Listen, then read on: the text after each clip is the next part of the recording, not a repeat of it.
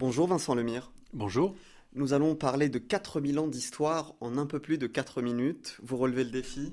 Oui, oui, on y va. On a fait deux cent cinquante pages en B D, on peut faire quatre minutes en, en radio. Alors, Jérusalem vous passionne. Ce n'est pas la première fois, ce n'est pas le premier livre que vous consacrez à la ville sainte. Mais cette fois-ci, c'est en bulles et en images, une B D. Pourquoi ce choix? Bah évidemment, le premier plaisir, c'est de se dire qu'on va avoir d'autres lecteurs, peut-être plus jeunes. Euh, j'ai coutume de, de dire que c'est une B D qui s'adresse aux sept à soixante-dix-sept ans. Mais de fait, j'ai vu des enfants de sept, huit, neuf ans qui, euh, qui feuillettent cette B D. Et on va euh, connaître enfin l'histoire de Jérusalem des origines à nos jours. Votre personnage principal, c'est un arbre, pas n'importe lequel, un olivier résistant, endurant, qui peut traverser les siècles. Et puis on se dit finalement, quel autre être vivant aurait pu être le témoin privilégié d'une si riche histoire? Comment vous est venue cette idée? J'ai travaillé pendant un an et demi pour identifier mon, mon narrateur et j'avais dit à, à l'éditeur, aux arènes, j'avais dit je ne commencerai pas tant que j'aurai pas un narrateur qui vraiment sera convaincant sur, la, sur, sur toute la durée. Alors euh, la première idée qui m'était venue, c'était euh, Dieu. Euh, je, me suis, je me suis dit après tout on est un peu chez lui, le Dieu des monothéismes, hein, Jéhovah, euh, Dieu, Allah, enfin peu importe. Il a plein d'avantages, il est omniscient, surplombant, il voit tout, il sait tout. En même temps, euh, ça ne correspondait pas le, au type d'histoire que je voulais raconter. Je voulais une histoire de Jérusalem au, au ras du sol, au ras des pavés, qui prenne en compte aussi le vécu des habitants. Donc ça m'aurait obligé en fait à beaucoup d'ironie, de distance, et c'est pas du tout ce que je voulais. Euh, à un moment, j'ai pensé à un chat, parce qu'il y a l'avantage d'avoir plusieurs vies.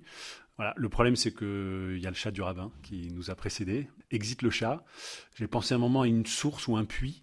Euh, parce que les gens se rassemblent autour de, d'un point d'eau et, et, et ils échangent et puis l'eau ça circule, mais ça faisait une narration très compliquée. Mais en fait c'est par euh, cette idée de, de la source et du puits que j'ai abandonné que je suis arrivé à l'olivier, parce qu'on se rassemble aussi autour d'un, d'un vieil arbre, euh, on se met à l'ombre de l'arbre, on se repose, et puis cet olivier évidemment il est au sommet du mont des Oliviers, donc on a une vue splendide et ça permet au lecteur en fait d'avoir un, un espèce de point fixe, de point de repère. Et je crois que dans cette histoire très compliquée, très longue, eh ben, régulièrement, on va revenir à l'ombre de l'olivier, faire le bilan un petit peu de, de ce qu'on a vu, de ce qui a changé, de ce qui n'a pas changé aussi. Et voilà, cet olivier, il a plein d'avantages. Il est enraciné, il est indigène, il est euh, ni juif, ni chrétien, ni musulman. En même temps, il est révéré dans toutes ses religions. C'est une symbolique évidemment positive. Alors, récits bibliques, coraniques, preuves archéologiques, tout est sourcé, tout est documenté. On sent le travail de l'historien, malgré l'apparente légèreté du format. Alors, comment vous avez réussi à concilier un peu les deux ? En y passant beaucoup de temps, euh, un mois, plus d'un mois de documentation avant de rédiger chaque, chaque chapitre. Hein. En tout, ça m'a pris six ans quand même, cette affaire. Donc, vous avancez comme ça, de moins deux mille à plus deux mille. Euh, donc, je crois que c'est plaisant pour le lecteur, c'est rassurant un petit peu, c'est sécurisant. Mais évidemment, ça demande aussi un très, très gros travail de montage, j'allais dire. C'était important pour vous aussi de vous attarder, en fait, sur chaque période de l'histoire de la ville?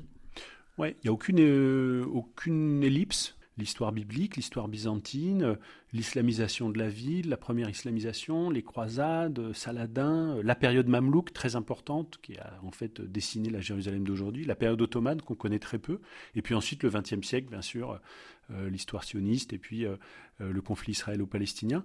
Mais j'ai aussi voulu finir sur euh, en fait peut-être euh, l'après deux mille vingt-deux. Parce que cet olivier, comme il a vécu quatre mille ans, il n'y a pas de raison de le faire mourir en deux mille vingt-deux. Ce serait quand même un peu dommage.